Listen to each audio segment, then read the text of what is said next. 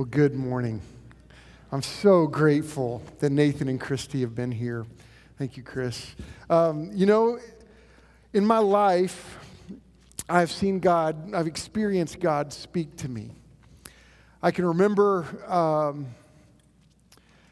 meeting this girl named Robin and thinking, man, I like her.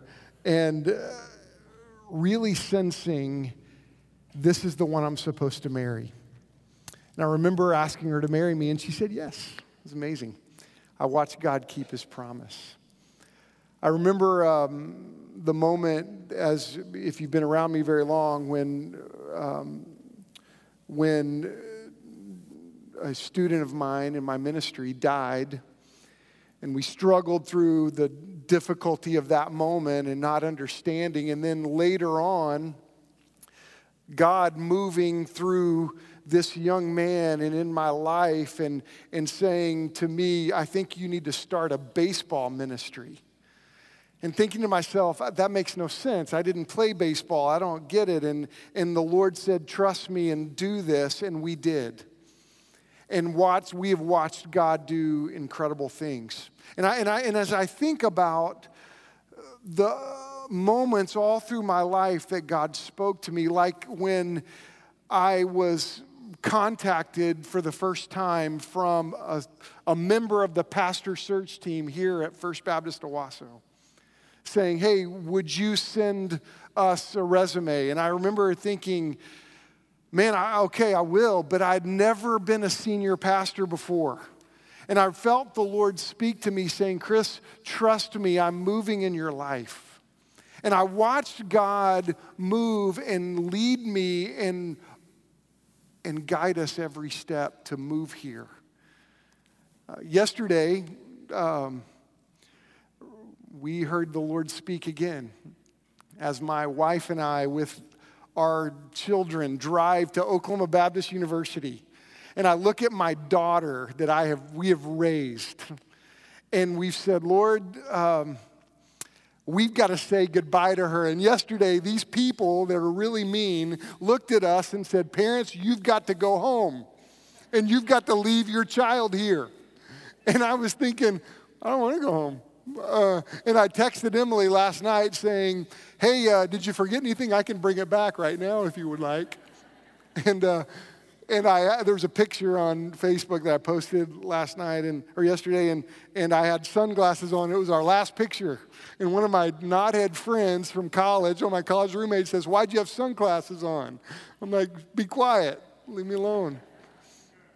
But it was a moment that we the Lord has spoken to us that Chris, Robin, it's going to be all right.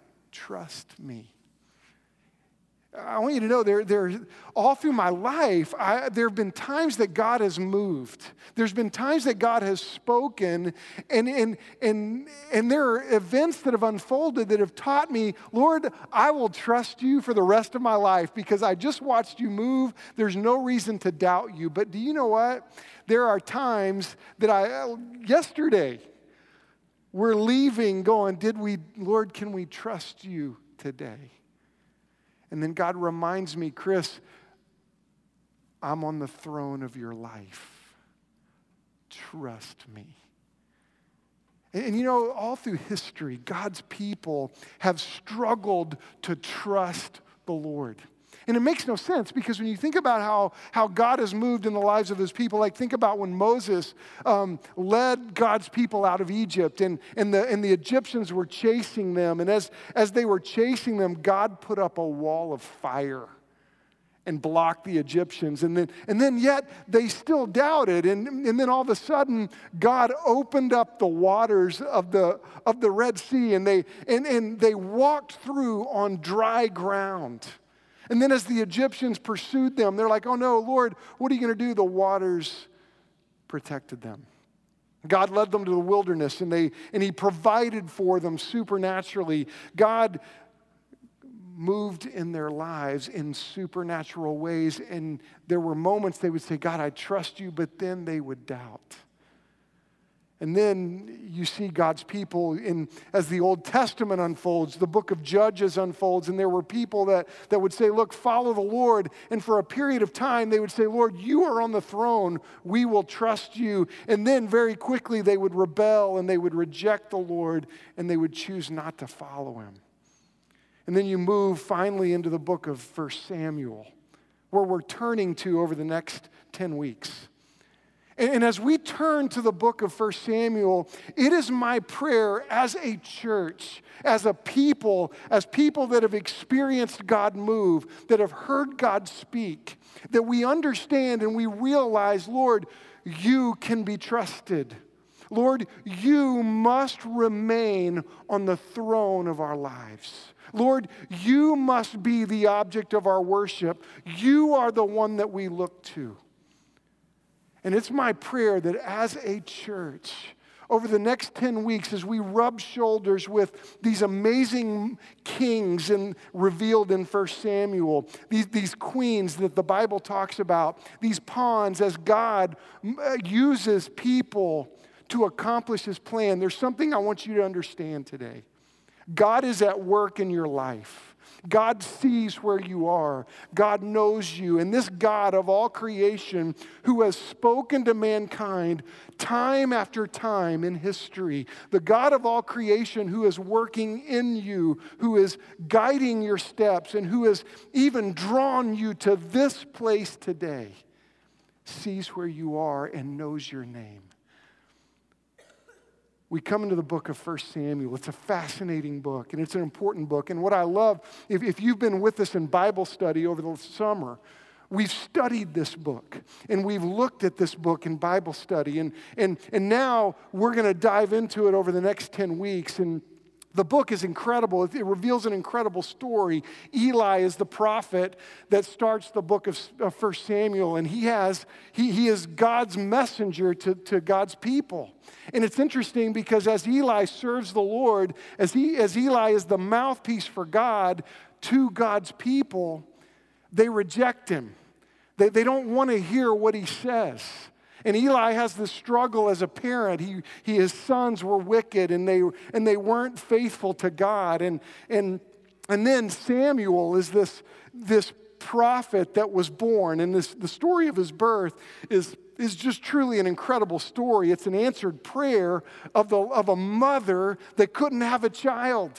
And God moved supernaturally and provided Samuel. And she said, I'm going to give Samuel back to the Lord. She gave Samuel to the Lord, and Samuel comes under Eli and starts to learn how to be a prophet. And he becomes one of the greatest prophets God's people had ever seen. And then as Samuel unfolds, Samuel grows old. And see, though Samuel was a phenomenal prophet, he struggled as a parent.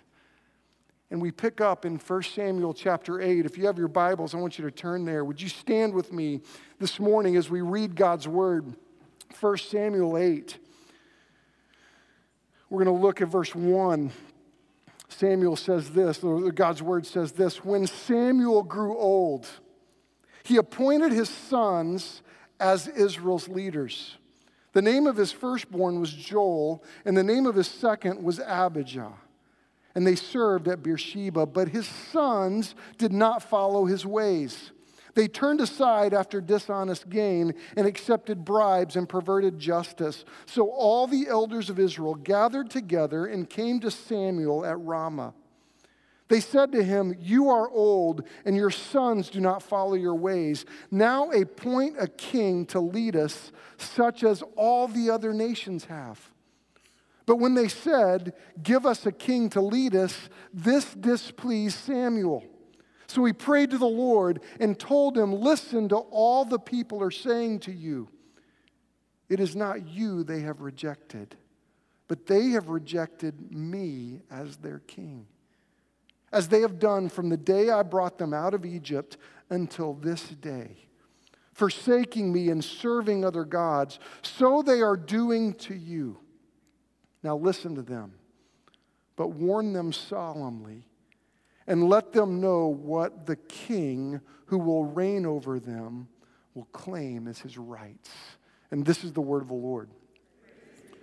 Praise be to God. You may be seated. Thank you. Now, now there's a couple things I want us to, to look at look in this passage and, and look at verse 5 because you see um, Samuel was old. He, he, had, he had been speaking to God's people. They knew, Samuel, you're a prophet from God. They knew that his word was trustworthy. Yet, Samuel had this struggle. It says in verse 5 uh, Your sons do not follow your ways. And you know, when I read this passage, when I study the book of 1 Samuel, I'm a little convicted because I think about how important it is for, for me as your pastor to, to walk with the Lord because as pastors, when they fail to walk with the Lord, when they fail to honor the Lord in everything, God's people tend to follow them.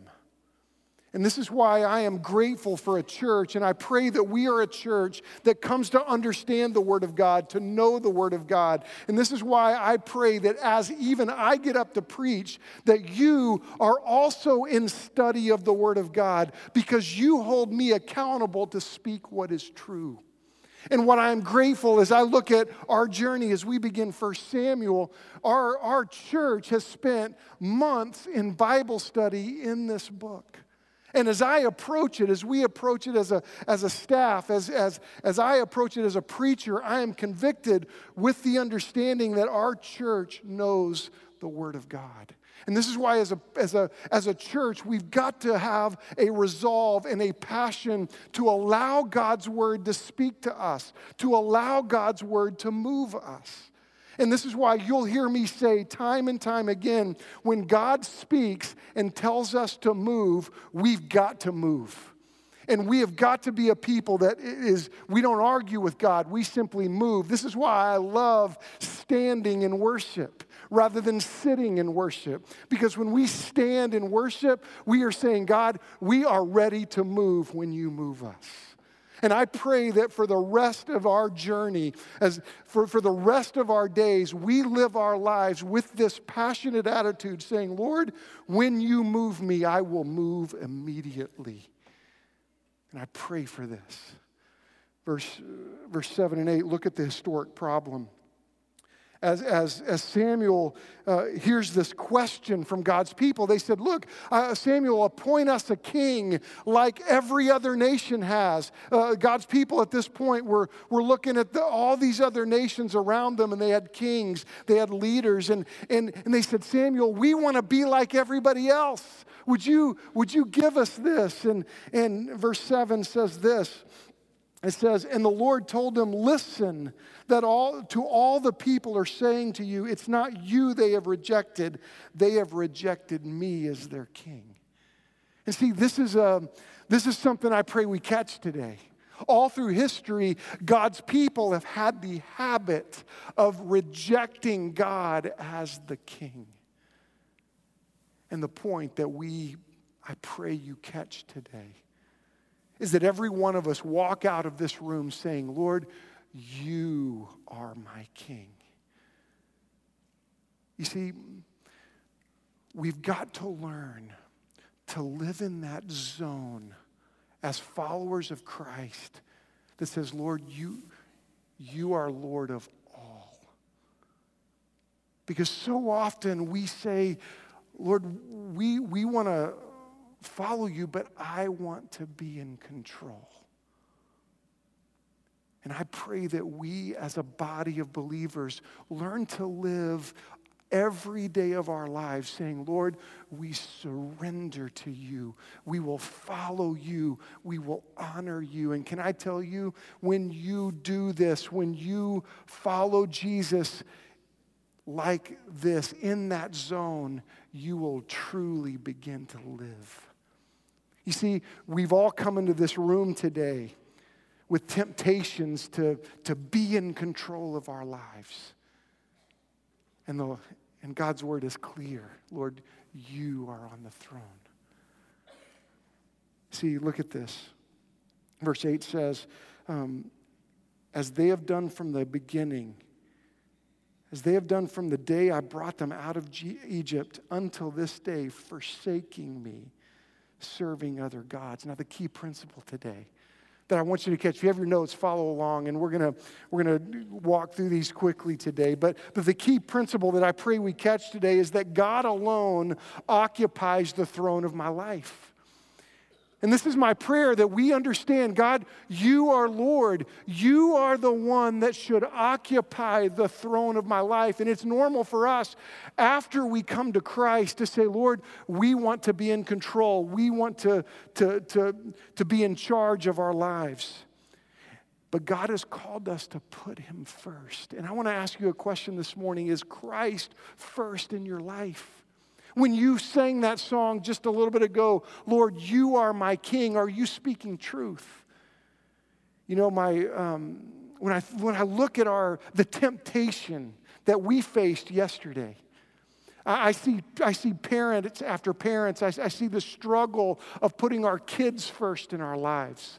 I see the struggle in, of of putting pleasure first in our lives. I see, I see people all through our culture saying, you know what? You need to, pleasure is primary. You ought to do what pleases you. I see, I see people making gods out of all kinds of things that should not be gods. And the scripture's clear. The scripture points us to put Christ first. You know, today, you know what convicts me? Today in America, I see families dropping like flies. I see, I see parents struggling. I see, I see families falling apart. I see people, um, like a young man I went to lunch with this week, where I was talking to him about he's not a believer, and I was talking to him about knowing Jesus as Lord. And he said, No, I'm in control. And I want you to know we're all one phone call away, one moment away of recognizing that we are not in control. Do you know what it's like to live with Christ as your Lord? With Christ as your Savior, with, with Christ directing you and leading you, because I want you to know there's nothing more incredible than watching the Lord take your life and do the supernatural in it and through it. The God we serve has, has spoken, He has moved. And, and I want you to know today, I pray we leave here saying, Lord, we will follow you in everything. You know, all through history, God told His people, that if you put me first, if you, if you, if you make me Lord of your life, if you look to me in everything, that I'll bless you, I'll lead you, I'll guide you, I'll direct you. And I want you to know there's nothing more incredible than watching God direct your steps. Seeing Christy here today and Nathan here today, I've seen that in their lives. You know, we were, we were in college together. Christy, her brother, is, was best man in my wedding. I was best man in his wedding. My son is named after her brother, Eric. And I'm struggling with my microphone, so I'm going to fix it. Is that okay? Well, I just broke it. That's awesome. Um, but her brother was, is, my son is named after her brother. And you know what? Christy and, and Nathan grew up with Robin. I mean, we, we, we go way back with them. And, and you know what's so cool about watching how God has moved in their lives? Christy would come over to our house and, and, and, and Eric would pull his guitar out and they would play songs and, and, uh, and we would sit there and go, oh man, that's, you're, that's good. That's really good. You ought to write that down. And, uh, and she would write these songs about God. And it came from her story, her pain, her struggle. And as we looked at her and watched how God blessed her, God began to just give them a platform that, that Christy and Nathan have been used by the Lord to influence the greatest worship leaders of this generation. And I'll tell you, I've, I've watched them say, Lord, we are going to allow you to direct our steps and I've watched God do supernatural things. I want you to know that the God that we that gave us his word, the God that we serve is alive and active and calls us to follow him. Don't miss the adventure of following Jesus. And I've known so many people that miss the adventure of following Christ because, and, and they look at church and go, man, church is boring, church is dull. And I'll tell you, it is impossible to follow Jesus and live a boring life. It is impossible to follow Jesus and life be dull. When you follow Jesus, you are invited to the most incredible adventure you could ever imagine. And I don't want you to miss it. And see, as a pastor, I get to come alongside of a church and we get to come together and say, let's follow Jesus right here in this city and let's watch the Lord use us to do supernatural things. And, and I'll tell you, God will do it. But it begins with us, first of all, coming to Jesus. And this is why I ask you if you're here today and you don't know Christ as your Savior, don't go one more day without knowing Him as Lord. Don't know one more day. Don't live one more day without experience him, experiencing Him save you and wash you clean and take your mistakes and put your life back together. Don't go one more day without knowing Him as Savior. But once you come to know Him as Savior, don't go one more day without living every day saying, Jesus, you will be Lord of my life. I will put you first in everything. So quickly, this week, I, I, thought, well, Lord, what does it mean to put you first? As, as we prepare for college with, with our daughter, as we prepare to, to, to walk with you here in our, in our, with our other kids and in our church and our family and our community, what does that mean? And so I, I just thought, well, let's, let's write out the word first. God, you're going to be first in everything. So, so quickly, if you can, follow along with me. If, if we're going to put God first, how do we do it? Well, first of all, we put God first with our finances. And this, this is a hard one. You're like, oh, great, talking about money, preacher. I'm so glad I came to church today. But I want you to understand this is one of the most difficult ones for us in America because don't we trust in our finances? That's where our trust is in America. You look at our election cycle, and I'll tell you as a church, this series is so important as we walk into an election because who's our king going to be? And, it's interesting how so often in America we will we put our trust in our money. We're, we're okay if, if, if our checkbook looks good, but if it's, if, if it's if it doesn't look good, oh no, our whole life is out of, out of sorts. And I'll tell you, money doesn't last. And it's important for us as a people to say, Lord, you will be first in all of our finances. Proverbs 3 9 and 10 says this Honor the Lord with your wealth, with the first fruits of all your crops. Then your barns will be filled to overflowing, and your vats will brim with new wine. I want you to know if you learn to tithe, you will, you will, if you learn to put God first in your finances, you'll never regret it. I am so grateful. When I was growing up, I grew up in a coach's home. My dad was a was a tennis coach, and, and so I don't know if you knew this, but teachers don't make a lot of money, right? You, you heard that? They don't make a lot of money.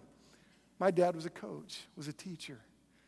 And I remember one day as a young boy, there was an accountant over at my house and he was uh, talking to my parents. And as he was helping them with their finances, he was like, You give how much to your church? And they were like, Oh, well, yeah, we're going to give, we tithe.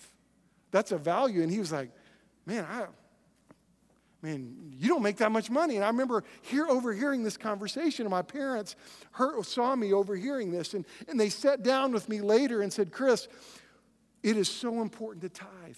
It is so important to give, and, I, and I'm so grateful for parents that modeled for me and taught me that you cannot outgive God.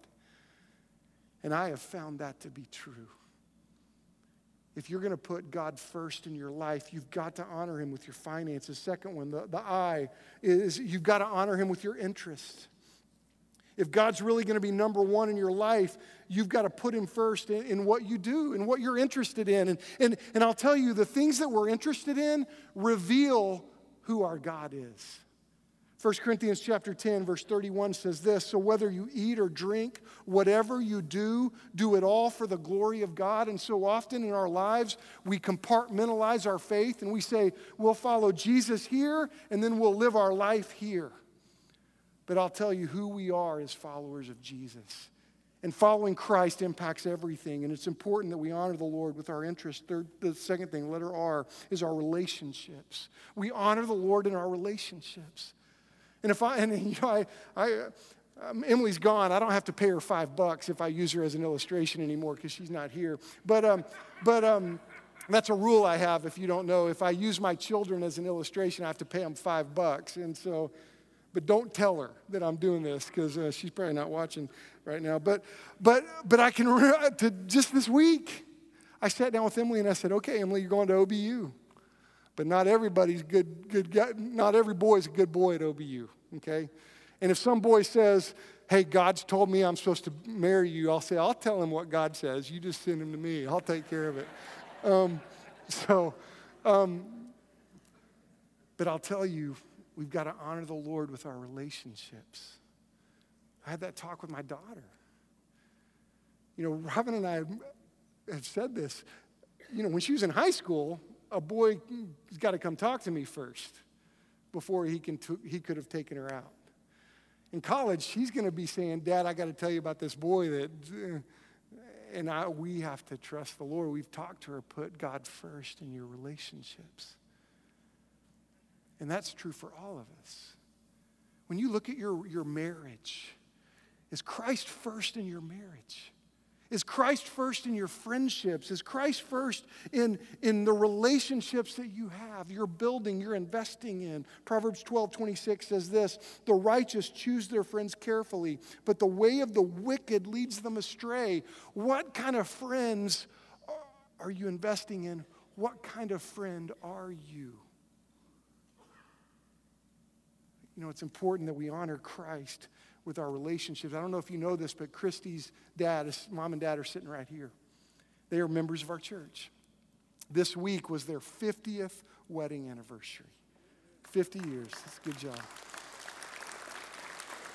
And you know, the other night, we sat down, we, we, we had a party with them because our families go way back and they're connected and, and I, I got to see and I got to show my daughter look at those friendships, look at those relationships.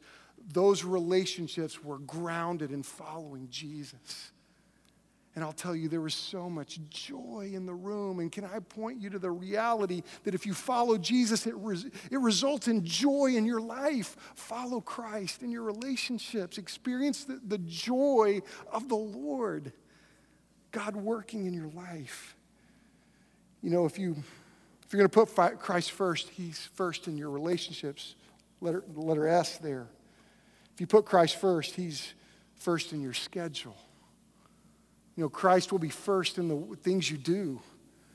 Ephesians 5 15 and 16. Pay careful attention then to how you walk not as unwise people, but as wise, making the most of the time because the days are evil. So do not be foolish, but understand what the Lord's will is. And see, all through, when, when you follow Christ and put Him first, He'll be first in your schedule.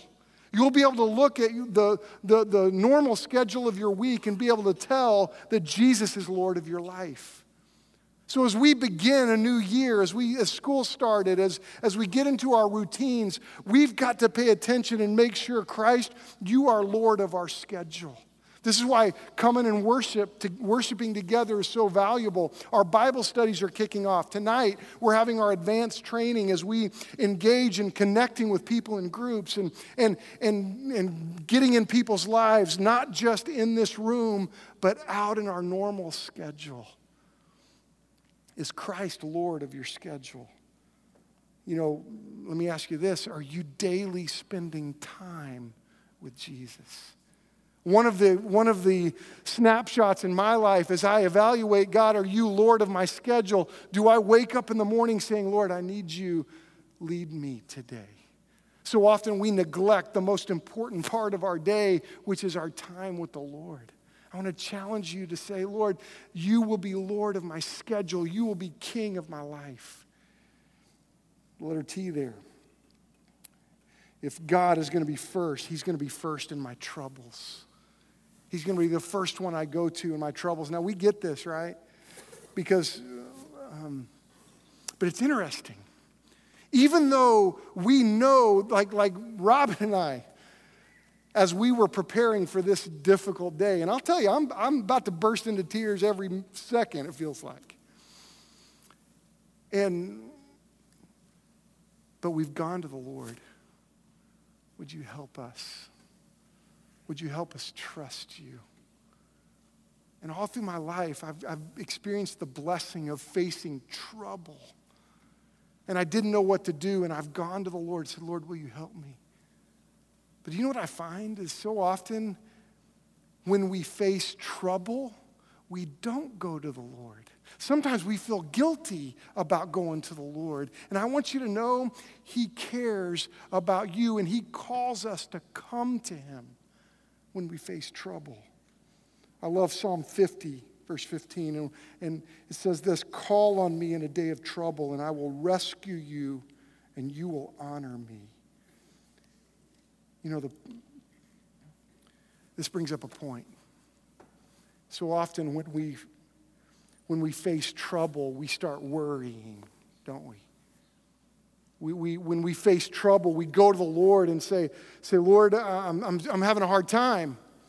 Like Robin and I right now, Lord, help us. We're, we're, we're sad. We're struggling today. But, but then we keep worrying about. Well, see, when you put Christ first in your troubles, you, you say, Lord, I'm going to trust you. I'm, I'm preaching, there's a, there's a man that died in our church this week. And I'm preaching his funeral tomorrow. And they, they, they were married, I believe, 62 years. And um, he passed away. And you know, she t- you know what his, his wife told me Friday? we're planning the service and we're sitting together, and she said, You know, Chris, all our lives we faced trouble. We had different circumstances where we had trouble. But do you know what we did? We would get on our knees and we would just give it to the Lord. And He just helped us. And we didn't worry about it anymore. And I'm looking at this lady. And she has lost her, her husband of 62 years has just died. And she's like, you know, right now, this is a hard time. But God's given us the strength to just keep going. See, often when we go to the Lord, putting Christ first moves us to go to the Lord in our troubles, but then to say, Lord, I'm not going to worry about this anymore. I want you to know something. You can trust Jesus. He will never let you down. You know, Matthew 6:33 says this, seek first the kingdom of God and his righteousness and everything else will be given to you. He'll do that. What's keeping you from following Jesus? You see what God said to Samuel? As Samuel processed this idea that God's people said, Look, Samuel, we, we want our own king. We want an earthly king. And Samuel was troubled. He was like, Don't you see how big God is? God is the only king. Follow him. See, I don't want us to make that mistake. That we say, God, we're going to follow someone other than you.